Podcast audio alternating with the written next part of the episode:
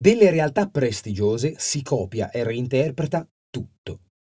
Anche i modi di dire più spicci e particolari sono facilmente destinati al successo, e questo, parlando di Venezia, è evidente. L'etimologia di ciao ci interessa in modo speciale per un motivo semplicissimo.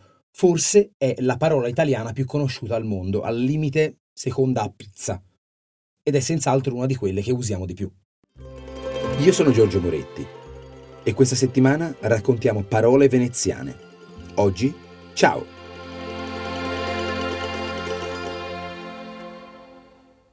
Il fatto curioso è che il suo etimo ci racconta un saluto che letteralmente vuol dire schiavo. Strano, no?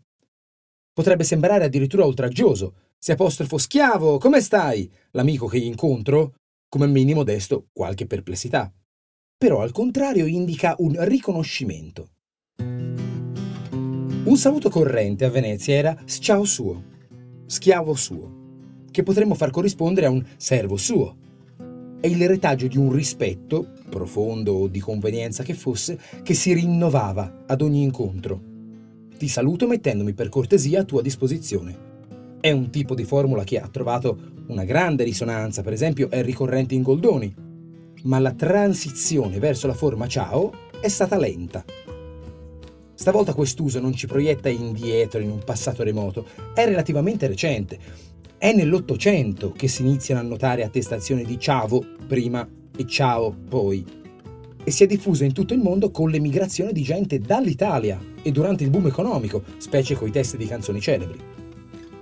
Tutto bello, splendido, con una profonda vibrazione made in Italy. Goldoni e Tenco, veneziani brava gente, insomma, schiavo suo, ma pensa un po' alla cortesia, schiavo, da sclavus latino, certo, e però ricordo male o nel latino classico il termine sclavus non c'era?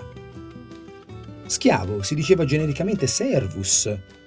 Poi c'erano in vesti diverse il pedisecus che seguiva a piedi, il verna nato in casa, l'antico famulus da cui la famiglia, niente sclavus il simpatico internazionale Ciao ci dà uno scorcio sul passato schiavista di Venezia.